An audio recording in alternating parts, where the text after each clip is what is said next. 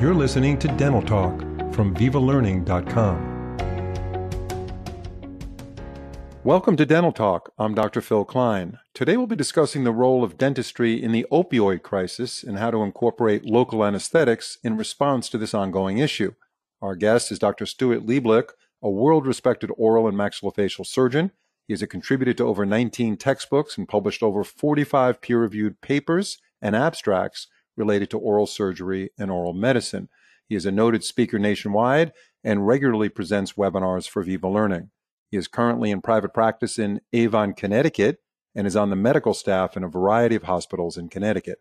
Dr. Lieblich, it's a pleasure to have you on Dental Talk. Well, Dr. Klein, thank you for having me. It's a pleasure to be back. Yeah, it's always great to have you, Dr. Lieblich. You have incredible insight into so many topics that you've talked about. Your webinars are doing great. Your attendance is off the charts. So you have quite a following here at Viva Learning. So we do appreciate your time. So to begin, let's talk about the opioid crisis uh, related to the to the role dentistry has. So how, how significant is that role? Yeah, that is actually the key because uh, dentistry, and, and, if you think about extraction of third molars or wisdom teeth, that's just one facet, but that is many times uh, an individual's first entree to an opioid prescription. So they're what we call the opioid naive population. They've run their lives, maybe got a few sprains and strains and maybe some sutures on their forehead, but uh, getting out their wisdom teeth, uh, having other dental surgical procedures, oftentimes is the adolescents, young adults' uh, first uh, uh, exposure to an opioid. And we know that opioids in those susceptible individuals can start to trigger a tendency and a pathway down towards dependence. And so we in dentistry have a huge role in that. And it's actually estimated that about 42% of the young adult population's first prescription for an opioid comes from the dental provider. What is the most typical opioid that's prescribed in the GP environment? Basically, in our, in our practices, uh, uh, hydrocodone is, is, probably the, the most commonly utilized one. Uh, there was a big spike in its use a few years ago because hydrocodone initially was Schedule 3, which allowed dentists and other healthcare professionals to call in the prescription to the pharmacy. And so that gave us an ease of dealing with a situation, particularly if it happened on a weekend, we could always call in, you know, five or 10 more prescriptions if the patient had pain. But that's now been reclassified as a Schedule 2 drug, which is appropriate for it. And now that means it has to be a written prescription and in most states, an electronic prescription uh, sent into the pharmacy. So a little bit more work and planning on, on the part of the practitioner. And sometimes that actually leads to an overprescribing because say I do a, a third molar extraction on a Thursday afternoon or Friday morning, I don't want to be bothered on the weekend. So instead of prescribing five or 10 pills, let me just give the patient 25 and there's nothing else to be done until Monday or Tuesday when if they run through those medications. So it puts more drugs into circulation. Once opioids get into circulation, uh, even legitimately, they are sometimes overutilized by the patient they're prescribed for. But also, we have the risk of diversion to family members, uh, to friends, other relatives that may come into the home, uh, use the bathroom where we all keep our medicines in our medicine cabinets. It's a, a private room, a locked room, which it's appropriate to lock. And so individuals will go through medicine cabinets and oftentimes or occasionally find these medications and then take them and divert them for their own use. So it's a huge risk having them out into our populations. So, what specifically can a dentist do to reduce the need to prescribe an opioid? So it starts, I think, with the consultation appointment. Uh, we discuss what we're doing, why we're doing it for the patient, what the expected benefits are for the patient, of our procedure, whether it's an endodontic procedure, an, an, oral surgical procedure, a periodontal procedure. But we don't oftentimes step back and discuss the recovery and the dealing with the expected postoperative discomfort. So it's important to set realistic expectations initially. Uh, and that starts with a conversation with the patient and or their parent if they're a, a minor individual but utilizing uh, the family model is important and explain to them that yes, you we're going to say extract a third molar, and that's a classic model for postoperative discomfort. But we have mechanisms and means to improve your outcomes so that we don't rely on the opioid as our number one knee-jerk reaction. So it starts with patient preparation. During the actual procedure, it starts with adequate pain control. And in the webinar, we had the opportunity to uh, discuss how articaine, with its effective diffusion and shown improvement in outcomes over even lidocaine, prevents the initial pain from occurring during our surgery. And we know once pain starts centrally in our brain, uh, those neurons get sensitized. And so once that occurs, every additional pain uh, sensation that's conducted through that nerve is basically magnified. So we use the terminology preemptive analgesia or preemptive anesthesia, of preventing pain before the patient actually detects it and feels it so that they don't become centrally sensitized, so that afterwards the additional swelling, the discomfort, the inflammation that's associated with any dental surgical procedure uh, goes on to send excessive sensations back to the brain, and the patient then responds by feeling excessive pain. So local anesthetics are our first line uh, of adjunctive treatment, uh, blocking that pain, making sure that they don't have a lot of discomfort during our procedure. The local anesthetic also gives a duration of pain relief of say two to three hours of soft tissue anesthesia, particularly with articaine, that allows the patient to go home, to rest, to start applying ice to the area, to start taking preemptively eh, non-steroidal anti-inflammatories such as the ibuprofen class, and that will also downregulate the sensitization of these neurons, as well as preventing local inflammation at the site of the surgical activity.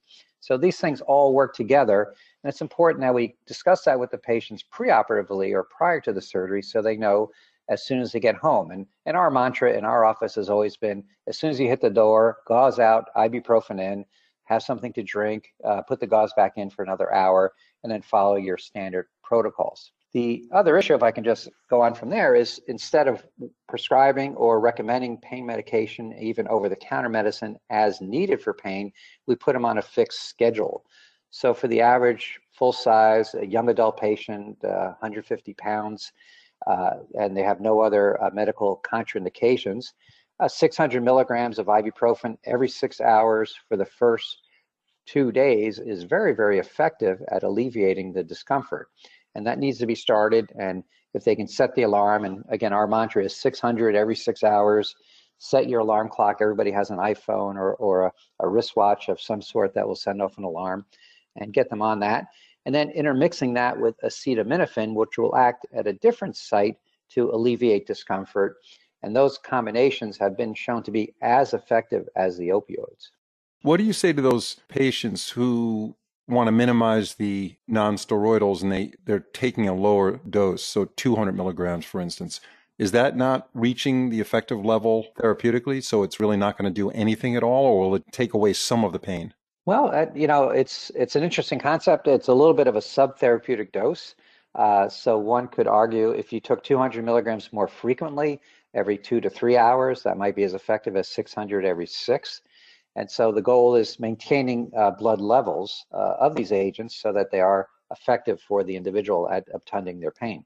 Dr. Lieblich was referring to a webinar that he did, and the CE supporter was Pierrel Pharma, and the webinar is the same or similar title to the podcast. The webinar is titled Integrating Local Anesthetics into an Opioid Sparing Pain Management Protocol. So that was released on May 11th, 2021. I encourage everyone to check that webinar out. Dr. Lieblich did a phenomenal job, as he always does in his webinars. So, what would you say would be um, the way to handle a patient who comes to the office and immediately is talking about an opioid, like a Percocet or something, a Percodan, and, and say that I have no tolerance for pain. I need the strongest stuff. I need a lot of it. What's your way of handling that? Well, that's a great challenge, and uh, it's something that we all face, and uh, we're never quite sure. Fortunately, now with prescription monitoring programs that most states have in place, we can first of all go online and determine is this patient seeking medications from other practitioners as well? Are we truly the sole provider of pain medication? So let's just say the individual has no other uh, evidence of persistent opioid utilization from other providers, then what we consider is, is sort of a pain contract. And we don't like to necessarily say it has to be written down, uh, but it does have to be discussed with the patient that we have expectations of two to three days of, of discomfort. Uh, I will prescribe you a certain amount of, of medication based on your height and weight and what I anticipate the surgical discomfort to be. But you know, pain is complicated. Pain is defined as whatever a patient says it is. So uh, one individual may feel a lot more discomfort than another. And again, if we can talk with the patient and say during your procedure, we have very effective local anesthetics that are highly concentrated that will give you, you know, two to three hours of post-operative uh, anesthesia, so you will not feel anything. That will give you time to get home, to rest, to take your anti-inflammatory medicines, uh, on schedule and ahead of time before the pain starts. And with this protocol, we feel we can alleviate discomfort in most of our patients. If not, if they feel that they're going to need larger numbers of prescription pain relievers, then we may prescribe a small amount, say five to 10, and say that if you need more, we'll need to have you come in and take a look at you to uh, ob objectively uh, observe your he healing to determine if, again, is the pain out of proportion with the clinical signs or not. But that is indeed a challenge. And, you know, what makes a good doctor, you know, when patients go out into their communities and says, you know, Dr. Klein did a, a, great job for me. I had no pain, or, you know, he gave me enough pain medicine that took care of my discomfort. Those are, uh, you know, issues that we want to spread goodwill and, and good reputation about our practice. But, you know, opioid stewardship is important in our practices, just like antibiotic stewardship is important. So we don't want to willy-nilly throw out antibiotics and then have the potential side effects and issues with resistance.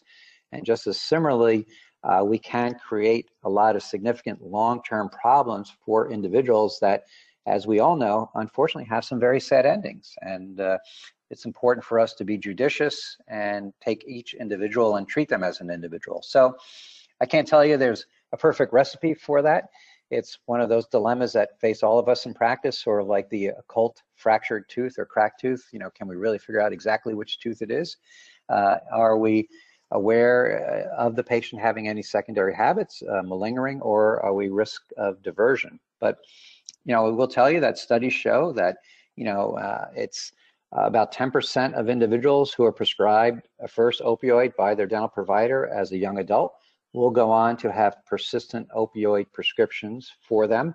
It doesn't mean it always leads to addiction, but there is a prolonged prescribing uh, for individuals that sometimes is out of relationship to the original surgical insult. When you're talking about the local anesthetics, incorporating that into the, the strategy, you mentioned Articaine, um, and I know Orabloc is a very well-known Articaine. I don't know if you, you use that. Well, yes, Orabloc is the brand of Articaine that we uh, purchase. It's formulate a little differently. You know, Articaine had a little concern in the past. Uh, does it cause long-term persistent numbness or anesthesia of the lip or chin when used for the block or, or, or the tongue uh, for an inferior alveolar nerve block? First off, it's labeled for use as nerve block, so it's not contraindicated to use as a nerve block.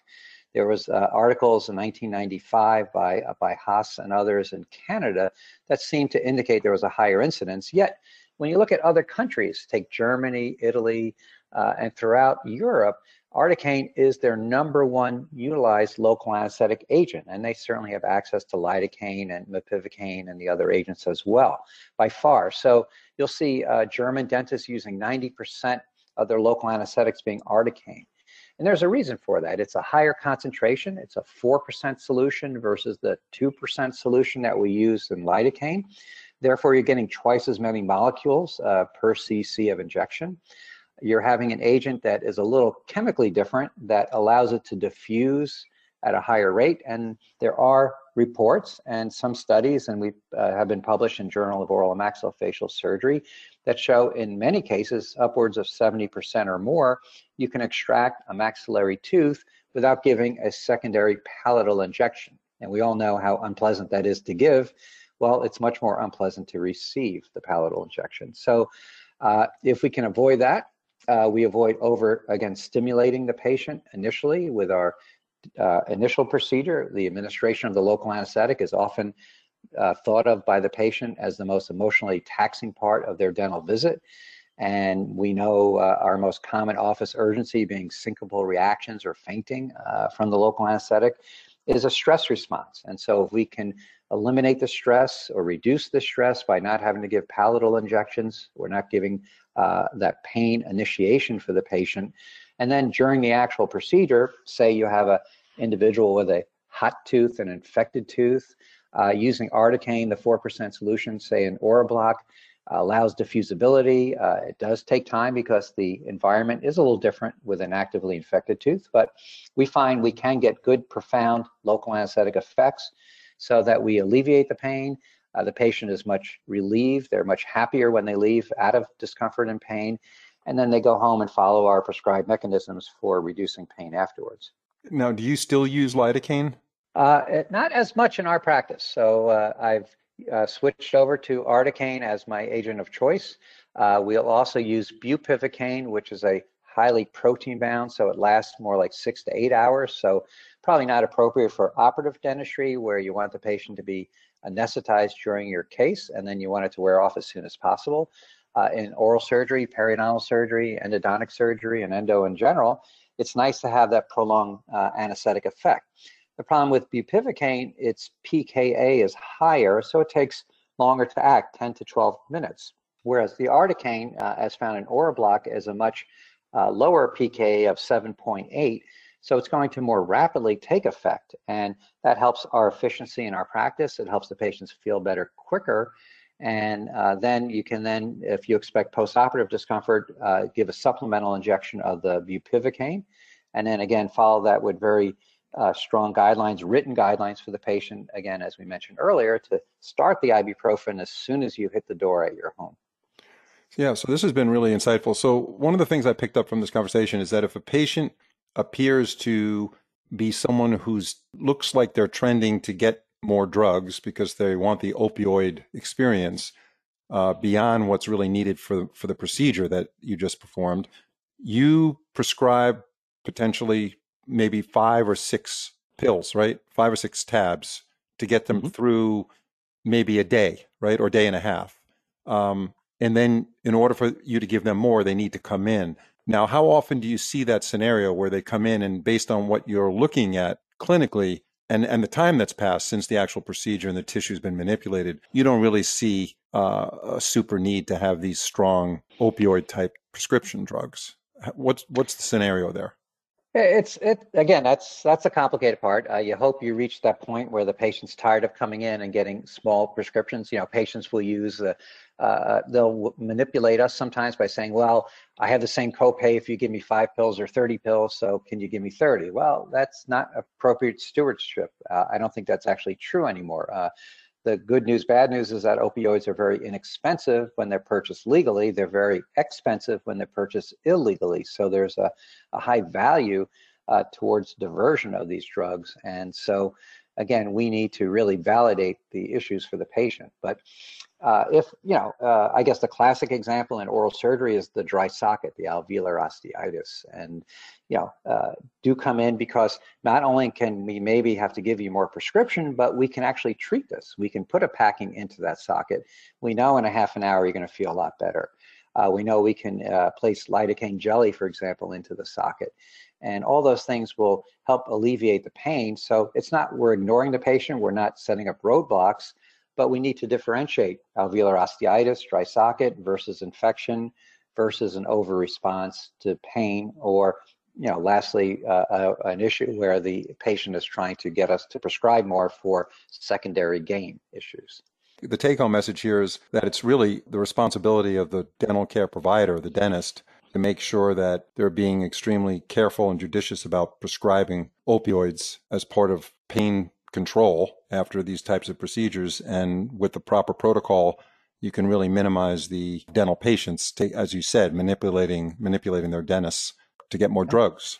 Right? I mean, that's well, absolutely. There was a, a billboard in Times Square a year and a half ago. It said, "Would you give your child heroin for their wisdom teeth extractions. And you know, opioids are and heroin is a form of an opioid. And unfortunately, heroin is very easy easier to get than a prescription opioid, and it's much less expensive. And then we know heroin is then uh, cut with fentanyl or carfentanil, and you know, tragically, uh, respiratory arrest is not a, a, an uncommon outcome in these cases. So, uh, you know, we can draw that line in the sand, and you can also market yourself as an opioid-free practice. Uh, there are practices that do that, and you know that sets the tone right away with the patients that you know I don't prescribe an opioid. So that's an option as well for the dental practitioner. Oh, that's an interesting. Never, never, I didn't know that. Yeah. Yeah. I did not know that. Do you do that for your practice? We promote a lot. We've done work with uh, with Orabloc and Articaine and, and had much better outcomes. We also uh, there's a delayed release form of bupivacaine that will last for two to three days uh, called liposomal bupivacaine, and we've done some work with that. And we're actually able and have recently published an article showing a tremendous reduction in our opioid prescriptions uh, for our patients. So we've gotten down uh, below 78% of what we had prescribed before, which we thought was a pretty low level. So again, it's it's part of a it's it's what's called multimodal treatment. We start with patient preparation and expectations. We go with effective uh, local anesthetic, for example, the articaine and other techniques to maintain good pain control during our procedure enough time to carry the patient to get home, starting the nonsteroidal anti-inflammatories uh, on a scheduled basis right away, uh, intermixing that with acetaminophen or Tylenol for breakthrough pain. And then the opioids are, are way down the road as, as a, uh, a last resort, uh, basically a rescue medicine. And again, uh, some patients, uh, our protocol is to prescribe five and tell the patient and the family member, usually the parent, uh, just leave it at the pharmacy. You don't have to pick it up, but most pharmacies now are 24 hours. So, you know, if they're worried that Saturday night at, at 11 o'clock at night their child will have pain, they do have the ability to get to the pharmacy and pick up the medicine. And we find the fill rate down, not to coin a, or use a pun on your name there, Phil, but the FILL rate is, is only about 5%.